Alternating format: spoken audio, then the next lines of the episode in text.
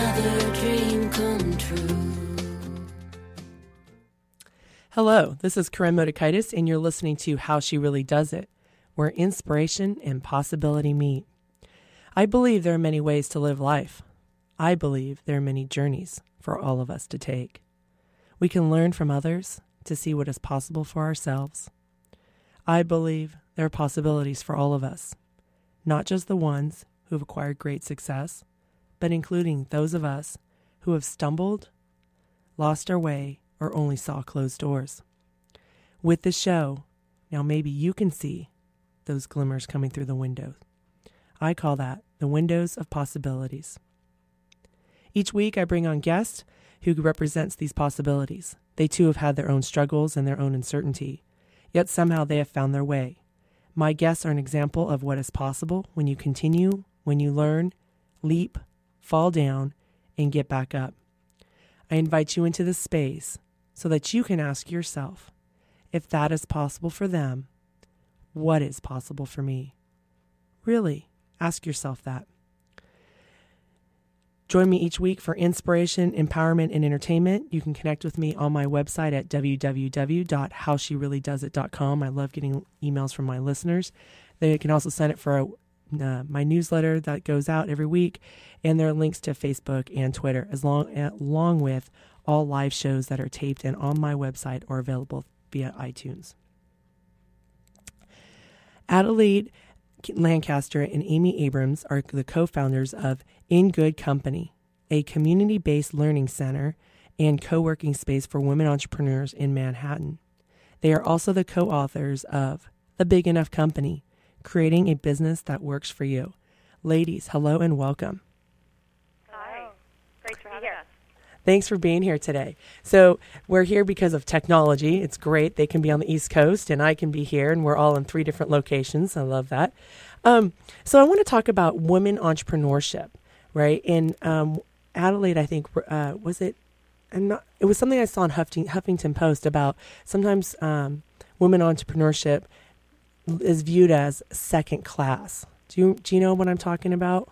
Yes, absolutely. That was an article um, I wrote uh, last year, um, just you know, posing the question about whether you know are, are women uh, business owners second class entrepreneurs, um, and you know I, I think that this is this is part of the uh, reason that we opened our business, and also part of the reason that we uh, wrote the book. Um, is that you know I think historically uh, there's been too narrow of a definition for entrepreneur um, and what what is a successful small business. Um, oftentimes uh, that has included the you know those that get into entrepreneurship for the sport of you know uh, selling the company and building it really quickly and um, you know they love to start things and then kind of move on and you know there's been over the last couple decades a really big shift in terms of the way that people are per, are employing themselves and uh, starting businesses and growing businesses. And oftentimes, um, you know, there's there's still a little bit of discrepancy in the public about how those how these kinds of new businesses are being viewed. Um, so I always respond pretty uh, uh, dramatically to the phrase uh, lifestyle entrepreneur, or sometimes even more pejoratively, uh, the, the phrase lipstick entrepreneur is used. Um, and these are these are terms that are usually uh, reserved for businesses that aren't set to scale really big, um, aren't set to grow really fast, and aren't intended to, um, you know, at some point be sold. Um, and so I think that as, as somebody who works in the field and works with a lot of entrepreneurs, um, the I find that really troubling. Um, I find the phrase really troubling, and I find the distinction um, really troubling because I, you know, I just don't think that there needs to be um, well, put differently, I, I think that the more people under the, the tent of entrepreneurship, the better. Um, we can learn from all of our peers. Um, and, you know, I, I really think that it's important to kind of honor and, and uh, take a look at this new model of entrepreneurship where people are creating long-term and sustainable employment for themselves and really sort of, you know, and, and aim to continue to run their business in 20 or 25 years. Um, and if, especially if they want to do that in a way that works for them as a person and fits with their life, I think that that's um, remarkable, and I think that that's a tremendous success and not something to be, you know, kind of put down. And and when you talk about sustainable, because sometimes don't people think of lifestyle or woman businesses as kind of a hobby, not really as income producing?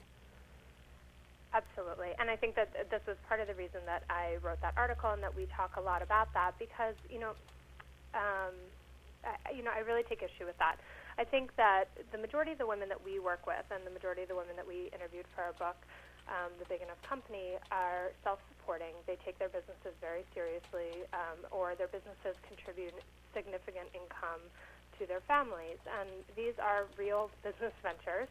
Um, sometimes they got started in a way that was a little bit of an experiment, or started as a hobby and you know kind of grew into a business. Um, but again, I don't I don't think that there needs to be this you know hard line distinction. Are you a real business or are you not a real business? um, is I just don't, I don't think that it's helpful for people who are looking, um, you know, who are deciding what direction they want to go and how do they want to build a business over time that works for them. Um, you know, and more and more of us these days are interested in our everyday satisfaction. We're not willing to put in, you know, grueling hours at a firm that we don't care about for some gold watch in 50 years from now. That's just not the way that our culture works anymore. And so, you know, it just is, it feels outdated to me that there's, um, you know, uh, a kind of negative connotation to, in, you know, when you look at entrepreneurs who are building their business to, to suit themselves and to suit their lifestyle. Um, I, I think that, that that doesn't really fit with what's going on in our country these days. What do you mean it's not fitting with what's going on in our country these days? Well, I just mean that uh, more and more people are pursuing are wanting to create long-term uh, employment for themselves that's really that's meaningful, that's satisfying, that's challenging, and that they have control over. And if they do that by employing themselves, by starting a business, um, you know that's a really tremendous model, and that's a really you know I think more and more people are doing that rather than just considering uh, you know an entrepreneur somebody who who starts something to grow it big and, and to then sell it. Um, we have you know obviously significant unemployment right now, uh, you know, in our country, but yet the, the numbers of entrepreneurs has been growing, you know, sort of exponentially over the last couple decades, and I think a lot of that is due in part to both the economy and also just dissatisfaction with the other employment options out there. You know, so people are sort of taking matters into their own hands and creating work that works for them and that's you know meaningful and challenging. And I think that that's great, and it helps to really broaden this definition of what is an entrepreneur, what does success mean, you know, all those kinds of things. You know, your guys' book is great because it's really inspirational. You take real life stories and you show all the different possibilities, right? I'm about possibilities, as I said in the intro, and how different people, whether some people want to have hire employees, some people have decided they would like to be the solopreneur and run their business that way, and it works for them, and they can build a sustainable business and do that. Um, what what do you say to those people that are listening right now going, "Well, that's great. I'm in a job that I don't like. This is what I'd really like to do, but I have a secure job and I don't think I can leave." Good question. This is Amy speaking. Um, I think that, you know, this what, what Adelaide sort of on the heels of what Adelaide was talking about is that, you know, we used to live in a time where starting your own business was involved a tremendous amount of risk versus the stability of a corporate job, and I think that that's really no longer um, the reality. I think in many ways there's no stability in, or, or, or very little stability having a job working for someone else based on the fact that we, you know, the economic climate is, is such that there's been tremendous layoffs, there's high unemployment, and a lot of companies can be very fickle and there's not necessarily a sense of loyalty if you know their numbers aren't being met. Um, but that being said, so of course there is some risk in starting your own business, but we're pretty big fans of mitigating that risk by doing a lot of homework and being thoughtful about um, starting a business before you take the plunge. And, and one key area is to make sure that you have um, enough capital, that you have enough money to actually start that business and run that business and support yourself. So those are three different um, pockets. You need to really be thoughtful about what would it take to start this business. For some people, if it's you know opening a retail concept, then there's a lot of um, startup costs involved. For other people, it could be a consulting practice where they can work from home. So their startup costs might be you know just a, a computer and you know and a website and all of that. But then there's the you know the question of what what's it going to take to run this business for six months to a year? Because it's not necessarily just because you set up shop. It doesn't mean that people are going to be banging down your door for business. That's the hope, and in time, hopefully, that will happen. But of course, there's you know it takes some time to build momentum. So then you have to be very realistic about what would what would the daily operational cost be to run the business, you know, for six for at least six months to a year. And then the final nut is, well, if there's you know this time be- between six months and a year where I'm getting going, I might not be bringing home any income.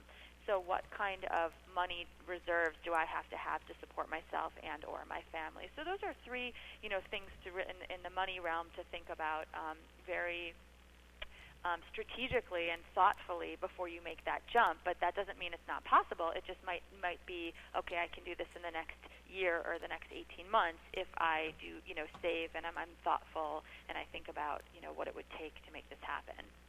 So, and I think this is Adelaide. Just adding to Amy's point, you know, uh, we've worked with um, you know hundreds of people and talked to lots of people who uh, really look for ways to experiment with what their idea is before they get started. And I think that this is a great way to test the waters, right? Because I mean, working for yourself is a completely different ballgame than working for someone else. You're all of a sudden responsible for yourself, which is a totally that's a double-edged sword, you know, to say the least. So um, you know, I, I think that there are ways to start small, um, and I think that there are ways to experiment.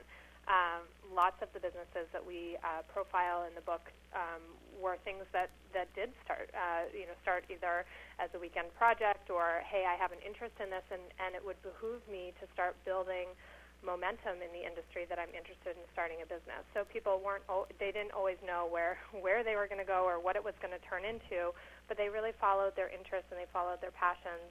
Um, you know, and they started. You know, so one example that comes to mind is a, a woman who's had a, a dry pa- a dry mix uh, soup company for 25 years, and she had kids at home and wanted a way to bring in some extra income, and um, you know, knew that she would like to be involved. She had been a caterer, and she wanted to be more involved in the food industry.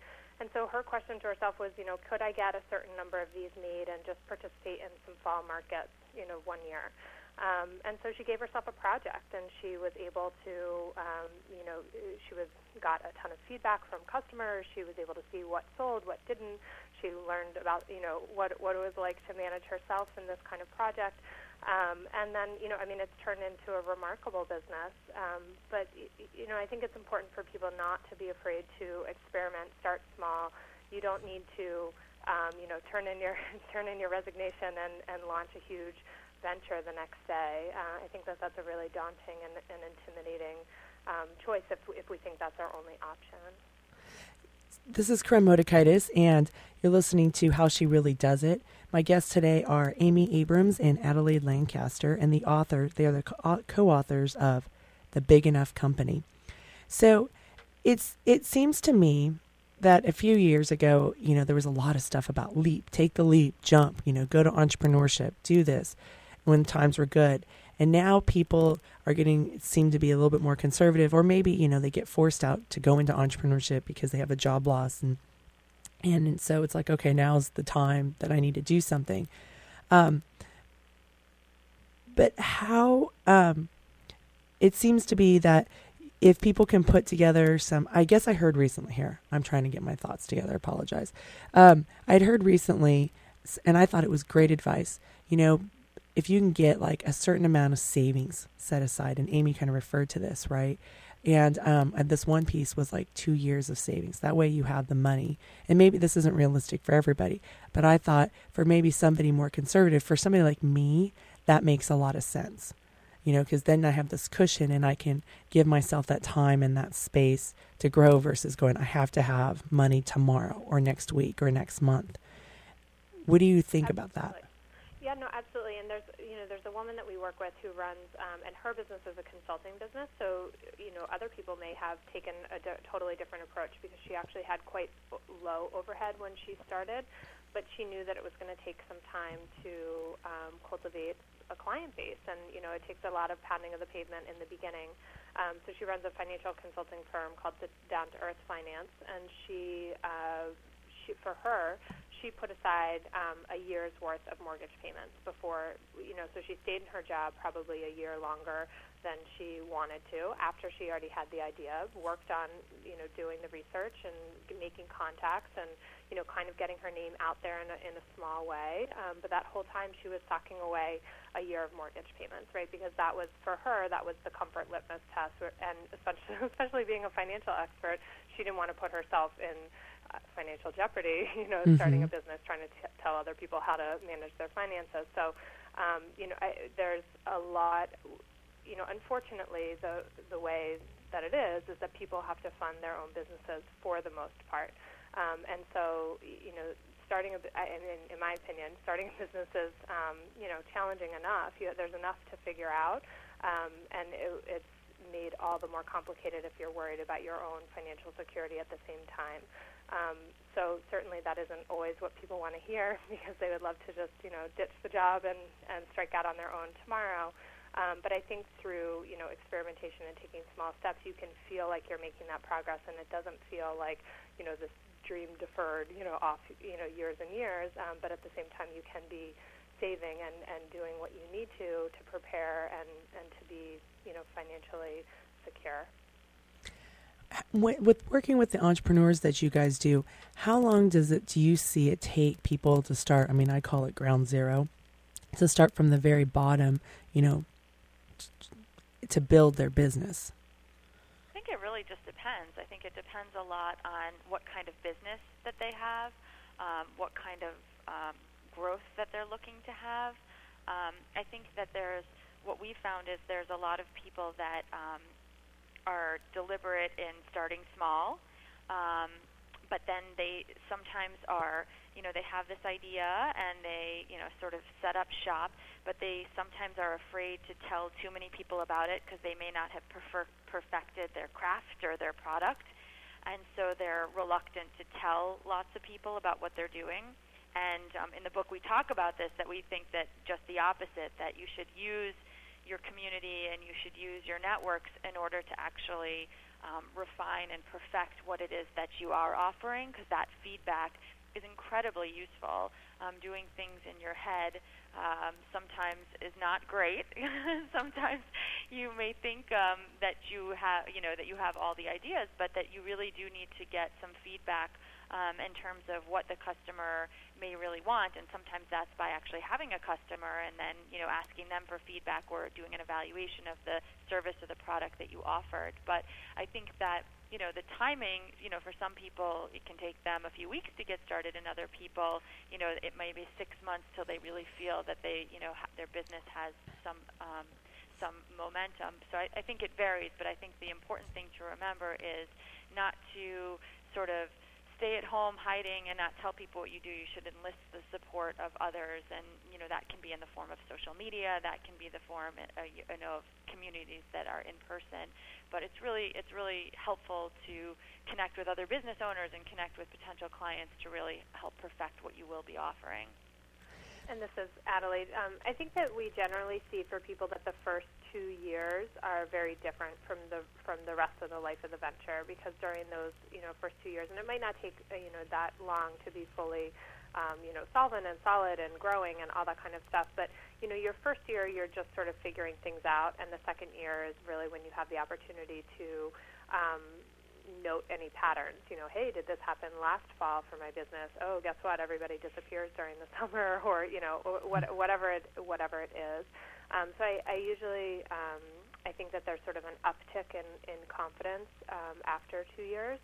Um, but I think that the you know we're often asked you know how do you know if you're successful in the beginning, um, and you know certainly you can always measure that with revenue or you know net profits.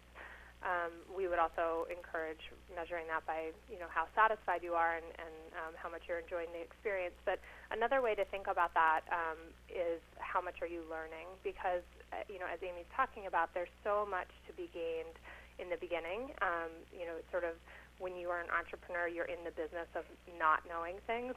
you know, so you you need to um, uh, fail, you know, not in a major way, but you need to be wrong a lot um, in order to know how to be right. Um, and you need to be, uh, you know, uh, trying things, learning, seeing what works, see, seeing what doesn't work. And so, if you're, you know, spending the beginning of your time when you're, whether you know it still feels like in the experimental stage or whether you've, you know, officially needed a business, um, if you feel like you know everything. You probably don't.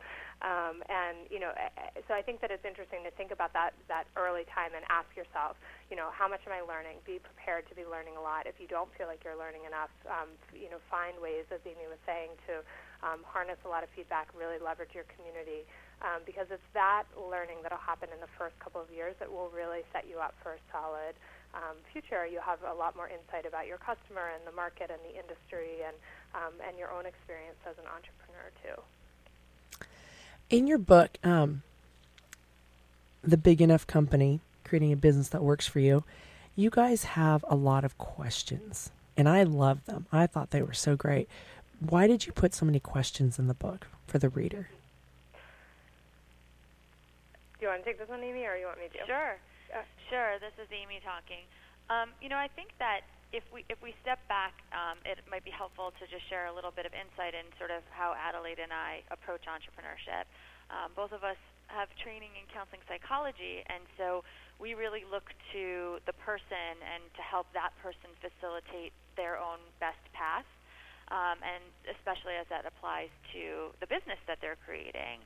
And so you know, we really believe that there's not a one size, you know, fits all approach to advice for a business. You know, it's, it's incredibly important when um, thinking about um, how to advise a business that you're very clear in understanding what that person behind the business is looking to get for the business and what their goals are for the business. And so, as opposed to writing a book that was saying, do this, do that, we wanted to explore topics, explore things that we were important, explore themes, showcase lots of different ways that people were doing it, and then leave the reader with an opportunity to really ponder how does this apply to me? You know, what's meaningful to me? What do I want for my business? So we thought it was really important to, you know, not make the reader think of these questions themselves, but to sort of point out, you know, here's what we talked about. Now, how is that relevant to you? You know, how do you apply the different things you've read about, the different people you've read about, the different ideas swimming in your head?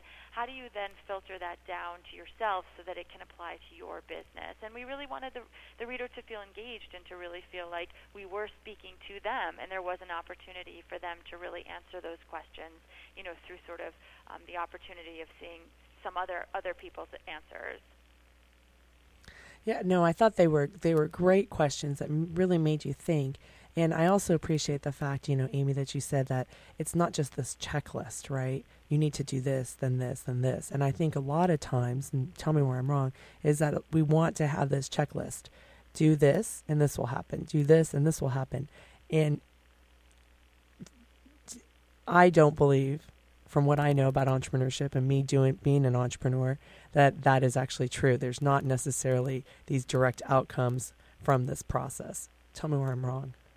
No, absolutely. And I, this is Adelaide. I, I think that um, I mean you've hit on sort of like the central conundrum of, of most entrepreneurs is that um, none of us we are entrepreneurs. None of us want to be told what to do. Right? That's sort of why we are entrepreneurs, yet we get into the land of the unknown and we're all of a sudden like, oh man, I'm totally clueless. Like now, now what do I do? Now where do I go? What's the right thing? Um, and you see this all the time. You know, I, I always chuckle at advice columns, um, business advice columns. You know, because somebody will write in with you know three sentences and my business is that, this, and you know that has happened in the market, and I'm considering that. What should I do? And you know, the answer um, it sort of puts the answer in such a hard hard place, but the answer is always so definitive. You know, it says, "Oh, you know, that it would be great," or you know, you should explore this kind of partnership, or you should explore this market, or this you know this plan. Um, and I, you know, eh, sort of nodding, giving a nod to what Amy was saying in terms of our background. I mean, we need to know so much information about people before we're able to give any advice. You know, that's how we really get the full context and the and the full picture. Um, you know, but but that's you know it's time consuming and it, and it takes a lot of time for people to think and, and be comfortable with all the answers to the questions you know that we pose in the book and, and the truth is that the answers to those questions may change over time and that's great um, but what you know what's really important to us is that people are thinking about it that way that they know um, as much as I want a checklist, as much as I want somebody to give me the answer, um, I'm really confident that um, that I require a unique answer. You know that I that that something that you know worked for somebody else may not work for me, and so therefore I'm not going to just sort of blindly vo- follow advice that I'm given. We uh, we tell people all the time to solicit as, as much you know advice and feedback as they can, um, but then the point is not to just then you know kind of blindly follow it. You know it's great to get input. Um, you definitely don't want to be in a silo. You definitely don't want to have blinders on during this process, um, but you need to come with a you know healthy amount of self self awareness in order to be able to kind of measure that uh, measure all that input and, and know which one which pieces apply to you. Um, but I don't know as as adept as that as you may be, or as experienced as that as you may be. I don't know that we ever give up that feeling of like, oh, wouldn't it be really nice if it just was pretty clear cut and had a formula you could follow and you know, I mean, and and every time we experience this as well. Every time we enter a new phase of our business, um, certainly around, you know, writing uh, writing a book and promoting a book and all that kind of stuff, where we do the same thing. We say, well, what should we do now, and what are the right steps, and um, how do you do this, and how do you make this successful? And there's never an answer, um, and that can be frustrating, but it's also it's a blessing, you know, because it makes you think for for yourself and really take into account what your own goals are. Well, and it sounds like, I mean, because one of the things that I work when I work with clients, it's about like asking the great question. And when you're, you know, looking at writing your book or doing the work, you're asking a lot of questions to come up with the answer instead of, well, you should do this or you should do it this way. I mean, how do we know we should do it? We're we're trying. I mean, I, and I think about like in parenting, right? We all want kind of the manual, like what's what's going to guarantee success in parenting. And everybody has a different meaning of what success successful parenting is. But you know, how can we? And parents want to know the right answer. Like, okay, if I do this, will this happen? You know, and and even when we figure out how to make something work with our kids, I remember when my kids were really young and I was like, yes, I finally figured it out. The next day they would totally change. They would totally change. And I'd be like, come on. and you know, we, we um, had a really wonderful conversation with a group of women uh, uh, earlier was it earlier this week? I'm all turn around. Yeah, it was earlier this week. And we, you know, there's a lot to there are a lot of comparisons to be drawn between parenthood um, and entrepreneurship. Um, there's definitely some distinctions, you know, because your business uh, your business is for you. You can manipulate it how you want to. You know, at, at some point, you, you know, it's important to recognize that children are their own people. you know, so you can't, you might not actually have the same control over your children as you do your business. However, um, there's you know, and, and what something that you said was so important is that um, all, as parents, our definition of success is, is different, and that's just as true for um, you know being an entrepreneur as well. And that's something that we talk to people a lot about. You know, what it, what is it that you want to get out of this? What, why are you doing it in the first place? Um, you know, what does satisfaction look like to you? What does success look like to you? Um, because you know you need to have that information in order to prescribe anything, or even to have a, you know a meaningful um, conversation. But you know, in the same way that parenting books don't take into account what your own definition of success is, and they also don't take into account you know your kids' particularities. So they swear by you know some ritual or routine, mm-hmm. and then mm-hmm. you're like, yeah, but my kid just screams when I do that. you mm-hmm. know, so it's never, you know, uh, the I think that parents are are uniquely um, qualified to be entrepreneurs and, and vice versa because a lot of the same lessons are baked into both experiences. This is Koren Motekaitis, and you're listening to How She Really Does It. My guests today are Adelaide Lancaster and Amy Abrams, author of The Big Enough Company. So when you, when you guys just were talking about that, I had like kind of an epiphany.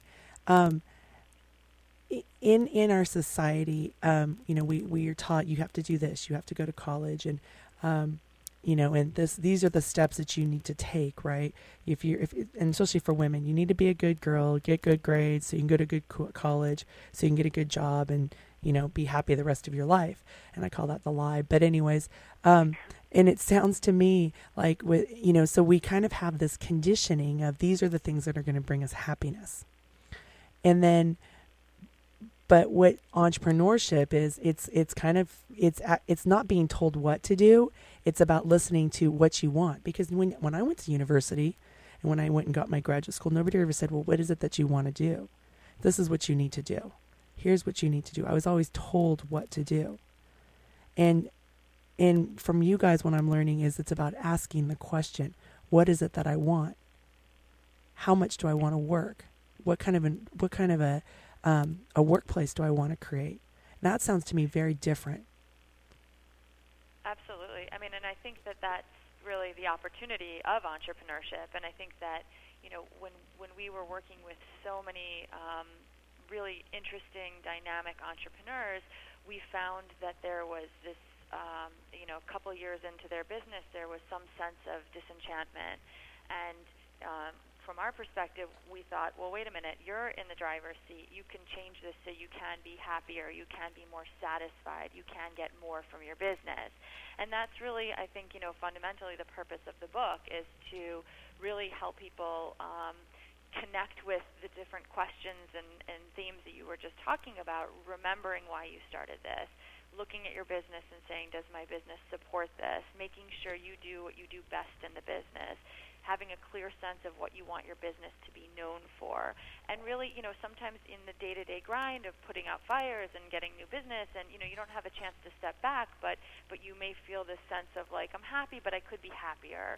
And that's really our hope that people sort of read the book and they sort of reconnect with with this opportunity and they reconnect with um, why they w- ventured out in the first place, and they get more from their experience of being a business owner.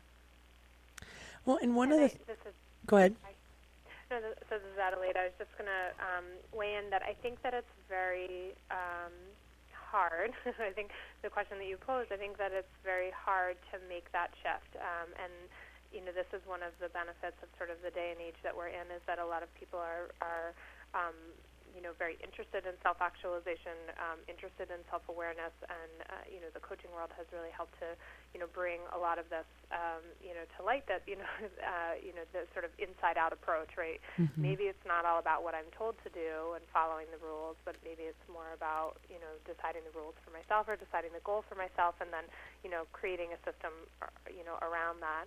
Um, but certainly I think that you know that's that's a that's a life philosophy. I mean that's that's how we approach business. It's it's certainly also how we approach life and parenting and all that kind of stuff. But I think that it's a it's a hard habit to break because um, you know what you what you were saying and suggesting that conditioning that we've all received is is very um, strong.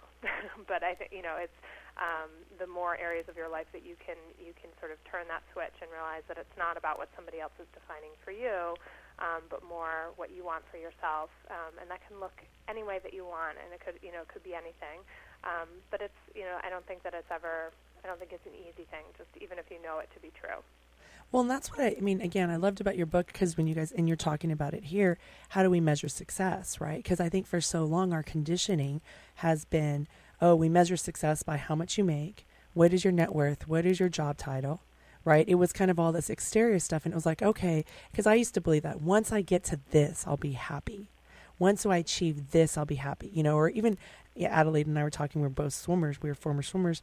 And I remember thinking, oh, once I make junior nationals, you know, then I'll be somebody. Once I become a national champion, then, and it was like, well, I'm a national champion and my life is still the same nothing is different. That, this is Amy talking. I think that you know delayed gratification. It's like you know sort of the way that we were brought up. You know mm-hmm. that was like you know that idea that you work, work, work, and then you retire and then you travel. You know, so it's this is sort of like a cultural phenomenon, and we're very big into this idea that it's more about satisfaction. You know, in the now, like how you can on a daily basis um, you know, construct um, a work and, and in your life in a way in which that and there's a lot of you know overlap in, in, in enjoying your work and, and having a life that um, a lifestyle that's meaningful and makes sense to you. And, and entrepreneurship really can allow you to do that. Can really help you sort of on a daily basis feel satisfied feel a sense of success and, and like what you're saying as opposed to it being when I hit this mm-hmm. level, when I make this amount of money, it could be more about I'm successful because I get to do what I like to do every day. I get to do it on my own terms, and I get to support myself. And I have things outside of work that are meaningful to me that I get to enjoy as well. I mean, that that sounds pretty awesome, right? Mm-hmm. And I think that um, you know something that's so interesting and ironic is that uh, is how prevalent this exists even in the world of entrepreneurship, right? So the the questions in terms of, or you know, the thought of, oh, once I have this, then then I'll be happy, or I should be happy because I'm making this and I work for this blue chip company and um, I've had this great experience and you know all this kind of stuff. That um, in some way that makes sense to me when I think of you know, um, not that I subscribe to it, but I understand why that's that is so pervasive um, when you think of more traditional employment, um, you know, kind of environments. However, when when when I think about entrepreneurship, and I'm like, these are all you know people who have gone out on their own. They're they're wanting to create their own destiny. They want to do it their own way. They're um, you know they don't fit into that paradigm. But to see how pervasive that the, those same thoughts are, even within our industry, it's like, oh my goodness, I'm you know as as humans, we're just you know we're we're built we're built this way, or we're having that we're all having this struggle in in, in some regard. Um, because you know really our industry of entrepreneurs or or the industry of small business is just a, a collected, assorted, you know, random group of people who are determined to do it in their own way. Yet the advice that we're peddled very often or the um, messages that we hear still reinforce a, you know a standard, a one thing to kind of strive for. Um, and you know, oftentimes that does have to do with money. Other times it ha- it may be just around you know selling your company or having more employees or more locations or you know what have you. Um, you know, so it's just interesting that even even amongst people who have opted out of you know other environments um, for a variety of reasons, um, we still we still look for that standard, or we still have to struggle with what does that standard mean um, and and you know struggle to reject it and say no actually I'm going to define success for myself. It's isn't it hard to turn out the out, turn off the outside influences and learn to trust ourselves? Yes, absolutely. and I think it's again this is another irony of entrepreneurship is that um, it's very hard to do that yet your survival also you know your survival um, and your your ability to succeed, no matter your definition of success, relies on your ability to pull in as much information as possible and shut out as much information as possible. Um, because you know it's it's incredibly hard um, as an entrepreneur to to act in a in a um, vacuum or to live in isolation. You just you're you're that is a recipe for disaster. You're not going to understand your clients well. You're not going to understand your market well. Um, you certainly are going to be reinventing the wheel all the time. you know that, that you're going to learn every lesson the hard way if you are isolated and shutting out all the voices. Um, at the same time, you can't take what everybody says, you know, at face value and just implement without doing the hard work yourself to try to figure out what is what is best for me, um, because that's also you know a recipe for disaster. Um, so again, it's you know it's you know that is where entrepreneurs really need to um, be very thoughtful. You know, one of the things, and this is an area that I struggle with, even though I know better, I understand it intellectually, but it's that implementation you were talking about, is when you guys talk about, you know, do I, you know, working, um, how much do I want to work? How much, you know, how do I want to shape my life? And it's probably my old swimming background, probably because I, you know, I'm half Asian and I was raised by my tiger mother, who I love dearly. But you know, it was just the the situation that I occurred in. It was like you have to work harder to be successful. You have to work harder, right? And I and I get really, I can go that way very subconsciously. And for me, I feel, I feel like I have to be very conscious about making those decisions because my natural go to instinct is, oh, well, if I want this to work out well, I must work harder at it. I must do more work. And then I go, well, and then all of a sudden, you know, my other side will catch me and go, well, is that really true? Is that what I, is that going to be more beneficial? Like I, I, now I stop and I question myself, but before I used to be in an automatic mode. Um, so, do you find working with entrepreneurs that they have this belief that, oh, they have to work harder if they want to be successful or if they want to have a sustainable business? Adelaide, what's the great quote that was on our Facebook page yeah. about? well, this was one of um, one of our Huffington Post articles, uh, right, in, right. in which I'm, you know, extolling the benefits of being an entrepreneur, and you know, it's just. Um, you know, this is an opportunity that anybody can have, and and you can have everything you want, kind of, you know, attitude. And somebody, one of the comments was, I just I can't get over it. It's so funny. Um, they said, yes, you know, totally agree. The best thing about being an entrepreneur is that you get to choose which 18 hours out of the day you work. and I mean, it sums I, it up. Yeah, exactly. so we we can't, you know we laugh about that all, all the time because you know as as an entrepreneur and also as our author of the article, I was um, you know like damn, he's right, you know. But but at the same time, that's really funny. But that's you know really not funny at the same time. You know, it's terrible. Um, I think uh, you know again, it, this is this is another area where this is actually why a lot of people do not um, work well for themselves. And there's you know there's certainly a certain number of people who try to embark on whatever venture, and it may be that the venture is totally successful, but they don't like managing themselves because they aren't great at enforcing these boundaries.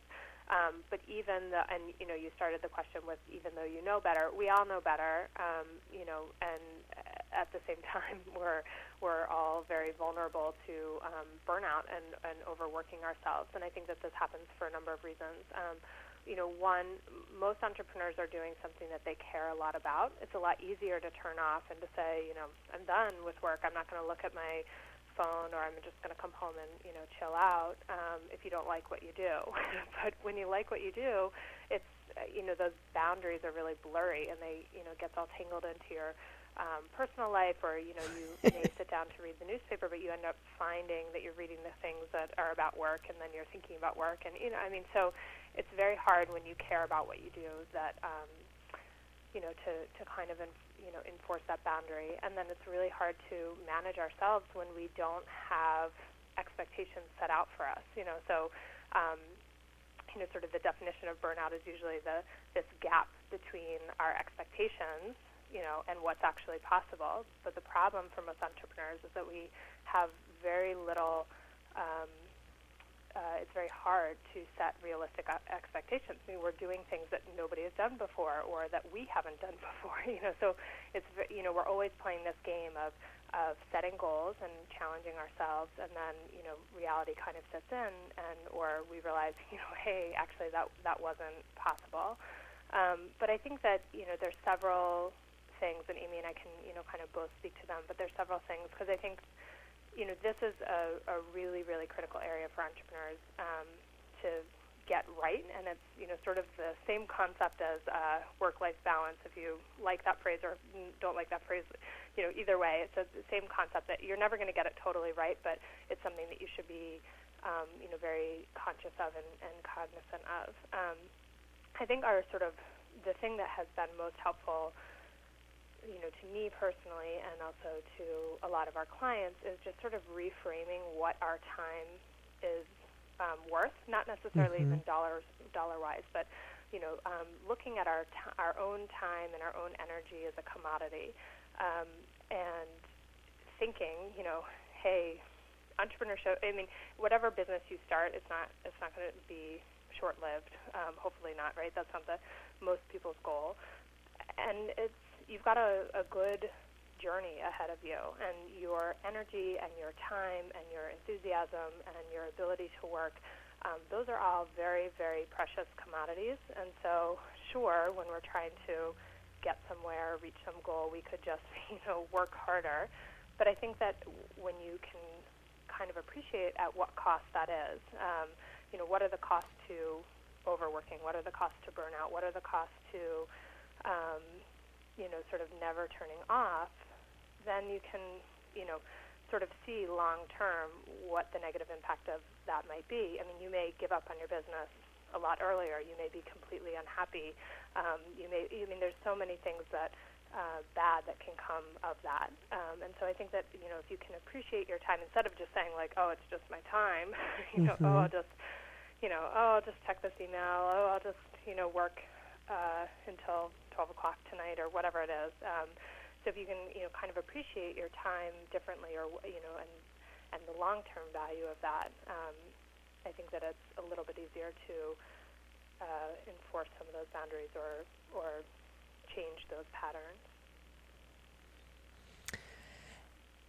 In, you know, I I I like how you guys always ask questions, and I've talked about this already, but um, because then one of the things about working harder is that you, when when you guys ask questions with your clients in the book, um, you know, well, what is how do you want to shape it, or how do you want to spend your time, right? Because so often we look at the dollar as a as a form of measurement, but how much time do we have, and is this is this time that we're spending on X, right?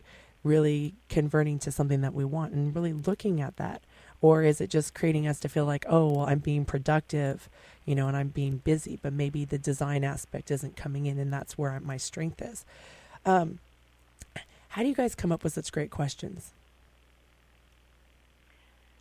Years of asking them. I think you know. I think what's been so exciting about um, our work is that we have had the opportunity to certainly facilitate and to teach, but we learn a lot as well from you know the women that we come into contact with. Um, and I think that when we hear of how someone's doing something that's interesting, or when we and during our interviews, when people would tell us like really insightful things, it would we would usually turn around and ask ourselves questions about our business. So I think it's a real give and take. Um, I think some of it's just you know the way in which we're curious and the way in which we sort of view the world and the way in which we you know believe in in how you know people can take advantage of entrepreneurship but I, I really do think it's just from you know having this exposure to this incredible and dynamic pool of entrepreneurs over the past 10 years um, and we just sort of we, we would come across a question that we would get an interesting answer to, and then we'd ask the next person, and they'd have a really different answer. So we just kept asking it. So there seemed to be a couple of, of questions that really um, came to the surface that would really um, engage people and, and give a pretty interesting um, start to a conversation. And when when you're working with people about creating sustainable ways to work and sustainable, interesting ways, what are some of the keys to creating sustainable businesses? Um, so the way that we that we think about sustainable is that um, you should you should it be your goal to have a business for the long haul that you have the um, the energy, the enthusiasm, uh, you know, to do that and to pursue that. Um, sustainable for us, so you know, so some of it is what we were just talking about in terms of you know preventing um, burnout and uh, uh, you know, sort of being mindful of uh, the marathon, you know, in, instead of the sprint. Um, so I think that having a more holistic view of um, where you want this business to go and uh, the fact that you can't, you know, there really is no such thing as overnight success. And, um, Thank you. you. Know, all that, yeah, right.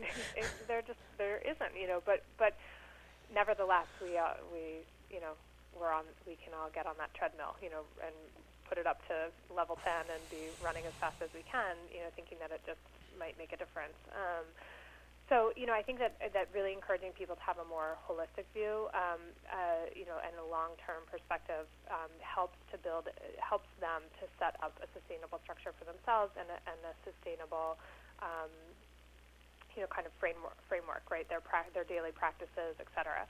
Um, but I think that you know, sort of beyond that, another piece that we introduce um, in the way that we think and, and in the book is um, the uh, you, you know an entrepreneur's ability to have a business or a venture um, that changes over time.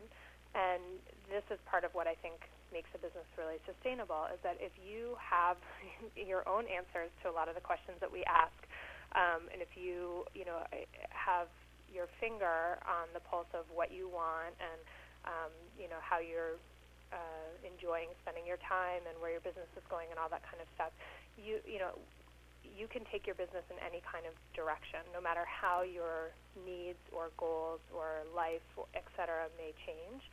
Um, and I think that what makes a lot of businesses unsustainable is that people start a business and they grow the business in the way that you might expect that particular business to be grown, and then you know meanwhile their own li- their own lives are changing.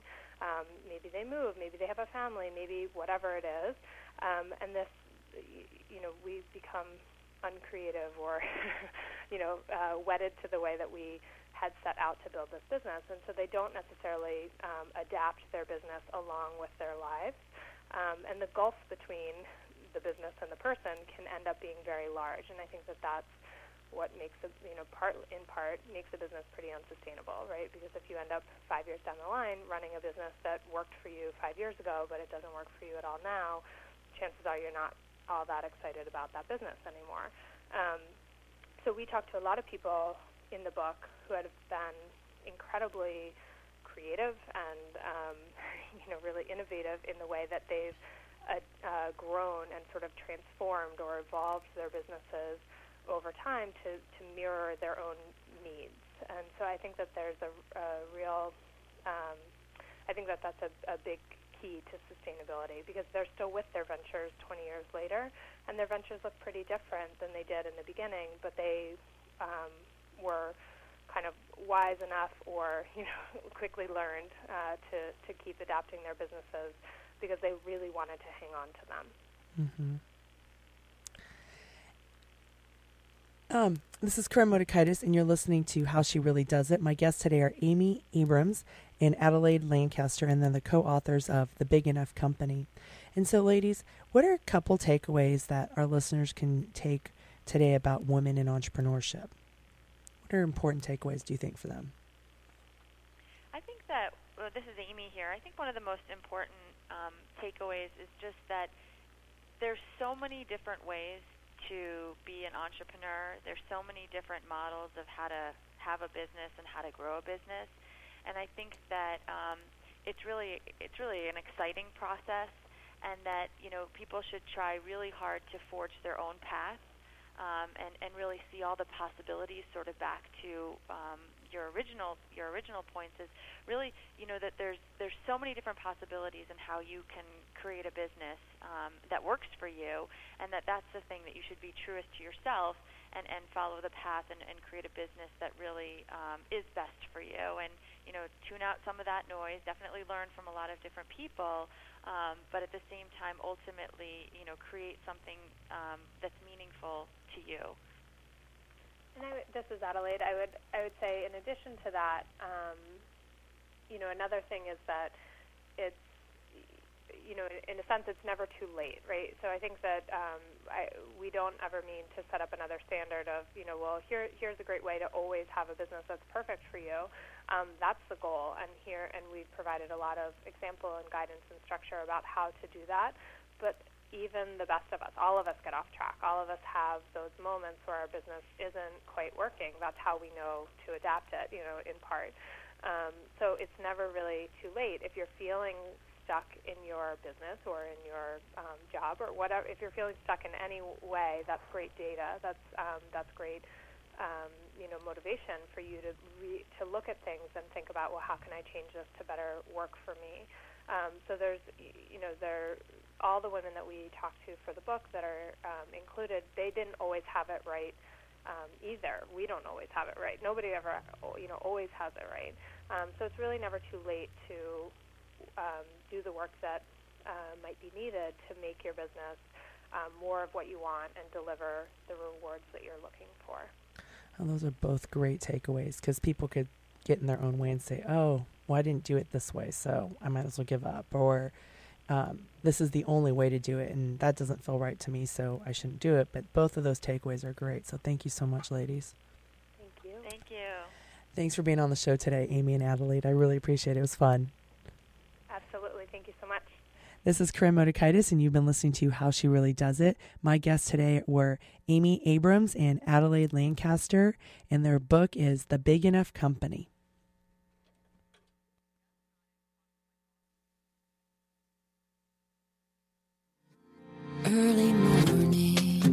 Fog is lifting. She's in a rowboat on a lake. She is dreaming, she is drifting. Never been so wide awake. Captured